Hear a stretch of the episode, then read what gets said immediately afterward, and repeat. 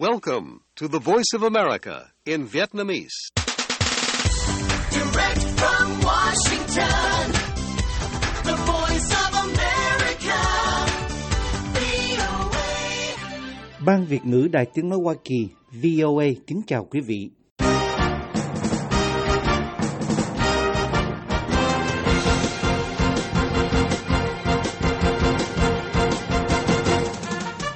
Trong chương trình podcast của Đài Tiếng Nói Hoa Kỳ VOA từ thủ đô Washington thứ hai ngày 19 tháng 2 năm 2024. Vụ hoa Tết Giáp Thìn năm nay là một mùa vụ buồn cho những người trồng hoa ở ngoại thành Hà Nội và các địa phương lân cận.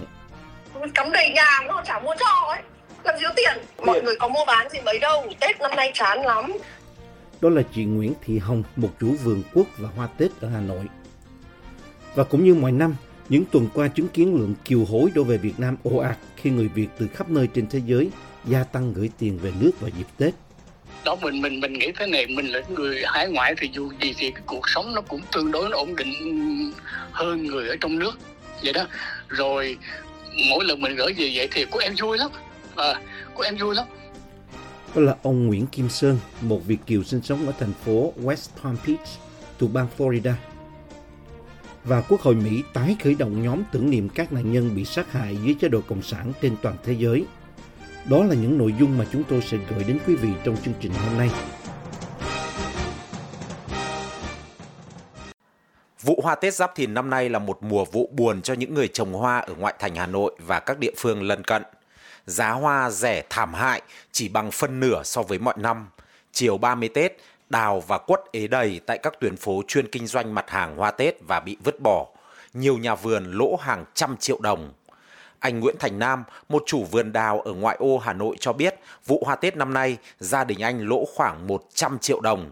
Trước Tết anh đã phải bán tống bán tháo hàng nghìn gốc đào và cành đào trong vườn với mức giá không đủ hòa vốn, nhưng anh không có lựa chọn nào khác nếu không muốn mất trắng hoàn toàn. Ờ, nó nở sớm á, đào nở sớm á.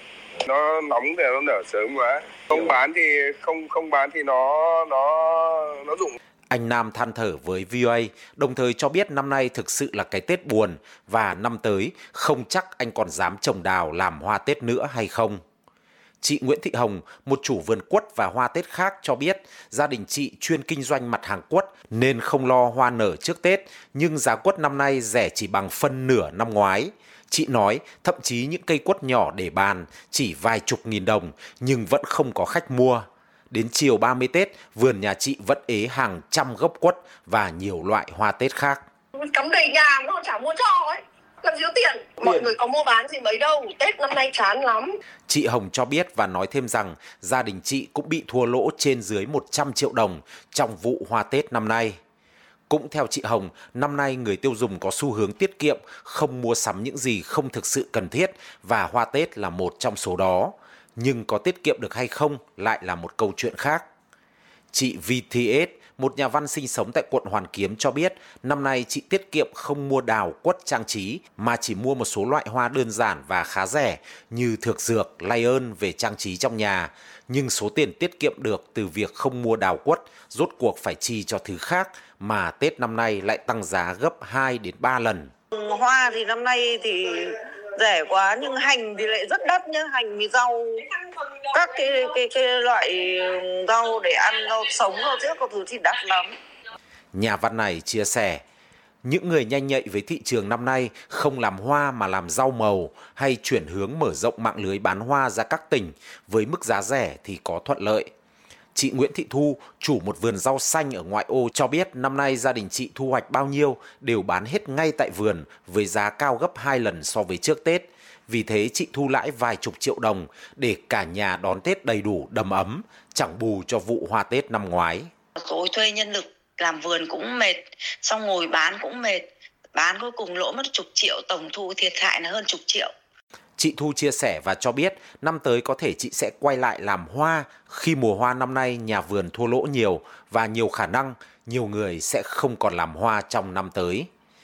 Anh Nguyễn Văn Long, một chủ vườn đào ở ngoại ô cho biết thị trường Hà Nội khá khó tính.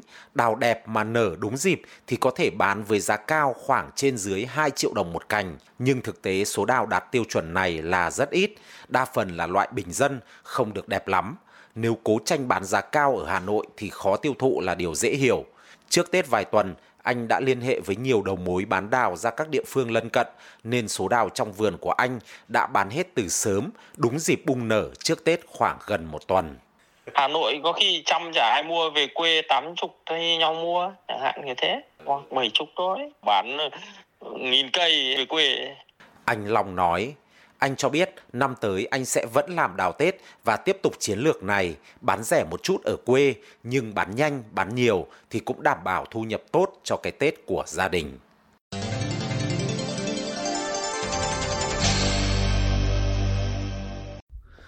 Cũng như mọi năm, những tuần qua chứng kiến lượng kiều hối đổ về Việt Nam ồ ạt khi người Việt từ khắp nơi trên thế giới gia tăng gửi tiền về nước vào dịp Tết, góp phần hỗ trợ người thân và gia đình trong việc chi tiêu đầu năm mới. Một số người Mỹ gốc Việt cho VOA biết rằng những khoản tiền đó còn mang ý nghĩa tinh thần to lớn và được duy trì như một truyền thống. Tết Nguyên đán là dịp lễ lớn nhất trong năm và cũng là lúc mà nhu cầu chi tiêu tăng mạnh. Vì thế, lượng kiều hối của người Việt gửi về nước vào dịp này thường cũng tăng theo. Sự gia tăng này nằm trong xu hướng gia tăng lớn hơn của dòng kiều hối chảy về Việt Nam trong năm 2023, đạt khoảng 16 tỷ đô la, tức tăng 32% so với năm trước, theo số liệu thống kê của nhà chức trách Việt Nam. Truyền thông trong nước dẫn lời ông Đào Xuân Tuấn, vụ trưởng quản lý ngoại hối của Ngân hàng Nhà nước Việt Nam cho biết, địa phương đón nhận lượng kiều hối nhiều nhất tiếp tục là thành phố Hồ Chí Minh với gần 9,5 tỷ đô la, tức chiếm gần 60% của cả nước. Ông Nguyễn Đức Lệnh, Phó Giám đốc Ngân hàng Nhà nước chi nhánh thành phố Hồ Chí Minh cho biết, lượng kiều hối chuyển về thành phố trong năm qua tăng 43,3% so với năm 2022, là mức tăng cao nhất trong vòng 10 năm, theo một bản tin của Báo Công Thương, cơ quan ngôn luận của Bộ Công Thương Việt Nam. Theo ông Lệnh, sự gia tăng này là nhờ số người xuất khẩu lao động từ Việt Nam tăng lên trong năm qua, sau khi các hạn chế về nhập cảnh được bãi bỏ ở nhiều nước hậu đại dịch COVID-19.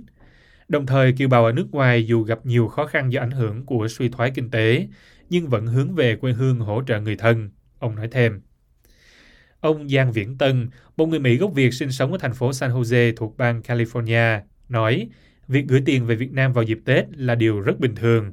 Ông xem đó như là một chút quà dành cho người thân và bạn bè nhân dịp đầu năm mới. Nhiều khi Tết thì ờ, mình gửi cho anh em vài trăm uống cà phê. Còn những cái việc chi chi hội trong đó có những cái chuyện xảy ra cần đó thì mình gửi. Chẳng hạn như bệnh hoạn này kia đó. Ở đây cũng vậy, ở bên kia cũng vậy. Dĩ nhiên em có tiền thì cũng như món quà lì xì vậy đó là cái tinh thần anh tinh thần anh em chia sẻ với nhau à, có nhớ với nhau này kia chẳng hạn Ông Nguyễn Kim Sơn, một Việt kiều sinh sống ở thành phố West Palm Beach thuộc bang Florida cho biết, Tết nào ông cũng gửi chút tiền về cho người em gái đã về hưu sống ở Mỹ Tho. Số tiền tuy không lớn, nhưng ông nói nó mang ý nghĩa tinh thần rất cao đối với ông và người nhận. đó mình mình mình nghĩ thế này mình là người hải ngoại thì dù gì thì cái cuộc sống nó cũng tương đối nó ổn định hơn người ở trong nước. Vậy đó. Rồi mỗi lần mình gửi về vậy thì của em vui lắm. À, của em vui lắm. Mà mà không không riêng chú, chú gửi mà tất cả ờ, mấy đứa em của chú rồi rồi ông anh của chú cũng gửi về gửi về cho cô em. Đó thành ra vui lắm gửi mỗi lần vậy là vui lắm. Ông Sơn cho biết toàn bộ gia đình của ông đều đã định cư ở Mỹ, ngoại trừ người em gái này.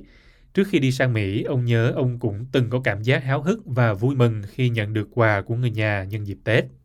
tại thật sự ra ở những cái năm trước thì thì thì thì người dân của mình nó còn còn còn khổ lắm sau này thì tương đối tương đối nó không đến độ mà nó quá ngặt nghèo như hồi xưa thành ra bây giờ nó nó nó nó nặng lên như yếu tố tinh thần hơn nặng yếu tố tinh thần hơn Đối với bà Nguyễn Thu Hương sinh sống ở thành phố Charlotte thuộc bang North Carolina, duy trì những truyền thống của dịp Tết là điều quan trọng và chút tiền lì xì cho con cháu là một phần của truyền thống đó thật sự mình đi xa nhưng mà mình vẫn giữ cái phong tục của mình là ngày tết là cúng ông bà rồi uh, rước ông táo rồi cúng ông bà rồi uh, mùng ờ, mùng một mùng hai mùng ba là cũng phải uh, có, có quà cáp cho các con các cháu này nọ. Thành ra là khi mà mình về mình mang một cái uh, một, một ít tiền rồi mình mang ít quà đó là cái niềm vui tinh thần cho cho con cho cháu cho những người thân trong gia đình đó anh. Thành ra cái đó là nghĩ là tốt. Mùa cao điểm chuyển kiều hối Tết được nói là thường kéo dài trong khoảng một tháng trước và sau Tết Nguyên đán.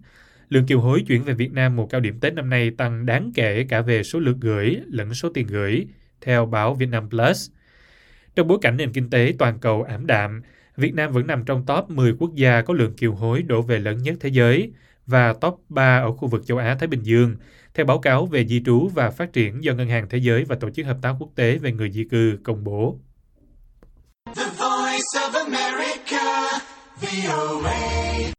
Quốc hội Mỹ đã tái khởi động nhóm tưởng niệm các nạn nhân bị sát hại dưới chế độ cộng sản trên toàn thế giới, một nỗ lực của cả lưỡng đảng Hoa Kỳ. Từ tháng 12 năm ngoái, hai dân biểu Michelle Steele và Debbie Wasserman Schultz loan báo ý định tái lập nhóm nạn nhân của chủ nghĩa cộng sản ở Hạ viện Hoa Kỳ nhằm vinh danh và nâng cao nhận thức đối với hơn 100 triệu người đã bị hãm hại hay bị sát hại bởi các chính phủ cộng sản ngày 14 tháng 2 năm nay, kế hoạch này chính thức trở thành hiện thực tại buổi họp báo ở Quốc hội Mỹ, quy tụ các đại diện từ Sáng hội tưởng niệm nạn nhân Cộng sản VOC ở thủ đô Washington và các nhân chứng sống của các chế độ Cộng sản. Bà Karina Lipsman, giám đốc của VOC chuyên trách về quan hệ chính phủ, mở đầu buổi họp báo, thuật lại kinh nghiệm cá nhân với tư cách một người tị nạn từ Liên Xô cũ, với thông điệp rằng chủ nghĩa cộng sản là vấn đề về nhân quyền của thời đại chúng ta. Một nhân chứng khác là Nur Iceman, một người Uyghur có cha mẹ đang bị Cộng sản Trung Quốc giam cầm mà không biết tình trạng sức khỏe của họ ra sao, sống chết thế nào. Nur Iceman, nạn nhân Cộng sản người Uyghur nói, Cha tôi, một người đàn ông trung thực đã bị kết án tới gần 17 năm tù vào tháng 12 năm 2017 và bị chuyển tới một trại cải tạo.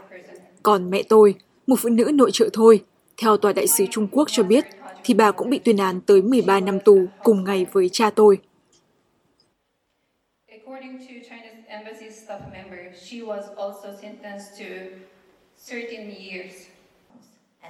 Dân biểu Michelle Steele là người từng chạy thoát sự độc tài và tàn bạo của chế độ Triều Tiên khi cha mẹ của bà quyết định chạy sang Hàn Quốc để đi tìm tự do trong cuộc chiến Triều Tiên. Dân biểu Steele quả quyết rằng không còn nghi ngờ gì nữa, chế độ Cộng sản trong mọi hình thức là tàn độc. Dân biểu Michelle Steele cho biết. Chúng ta phải đảm bảo rằng những nhà độc tài của chủ nghĩa cộng sản như Tập Cận Bình hay chính quyền Cộng sản Việt Nam hiện nay không thể làm bất cứ điều gì mà họ muốn và tiếp tục vi phạm nhân quyền trắng trợn. Chúng ta sẽ không thể làm hết mọi việc cùng một lúc, nhưng chúng ta sẽ làm từng bước một. Dân biểu Watchman Schultz, người chạy lánh Cộng sản ở Đông Âu đến Mỹ để thoát khỏi cái gọi là sự giải phóng của Xô Viết, nhấn mạnh điều quan trọng là Quốc hội Mỹ tuân thủ nghĩa vụ đạo đức, chống chủ nghĩa Cộng sản và mang đến hy vọng và dân chủ cho những ai cần nhất. Dân biểu Debbie Wasman Schultz chia sẻ thêm.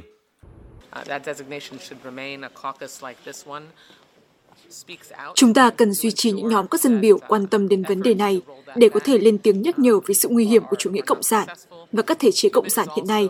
Tôi lấy ví dụ như trường hợp Cuba chẳng hạn. Họ có những mối liên hệ với các tổ chức khủng bố như Hamas, Hezbollah. Từ đó, họ có thể liên kết với nhau, tạo ra một hệ thống độc tài trên khắp thế giới để khủng bố những người đòi hỏi tự do.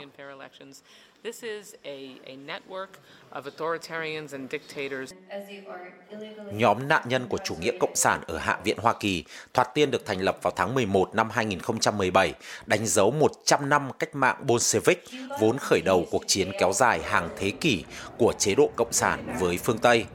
Nhóm dân biểu này ủng hộ các sáng kiến chống cộng sản chẳng hạn như lập ra ngày tưởng niệm các nạn nhân của chế độ cộng sản, ủng hộ Hồng Kông chống lại sự lấn lướt của Bắc Kinh, ủng hộ người Hồi giáo Duy Ngô Nhĩ ở tỉnh Tân Cương, Trung Quốc cùng nhiều sáng kiến khác.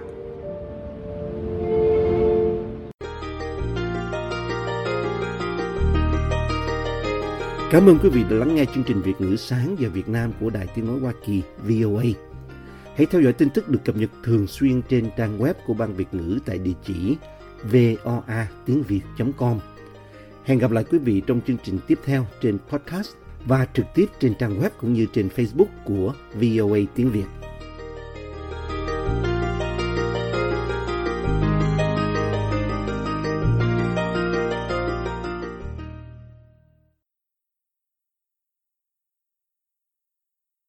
This program has come to you from the Voice of America, Washington.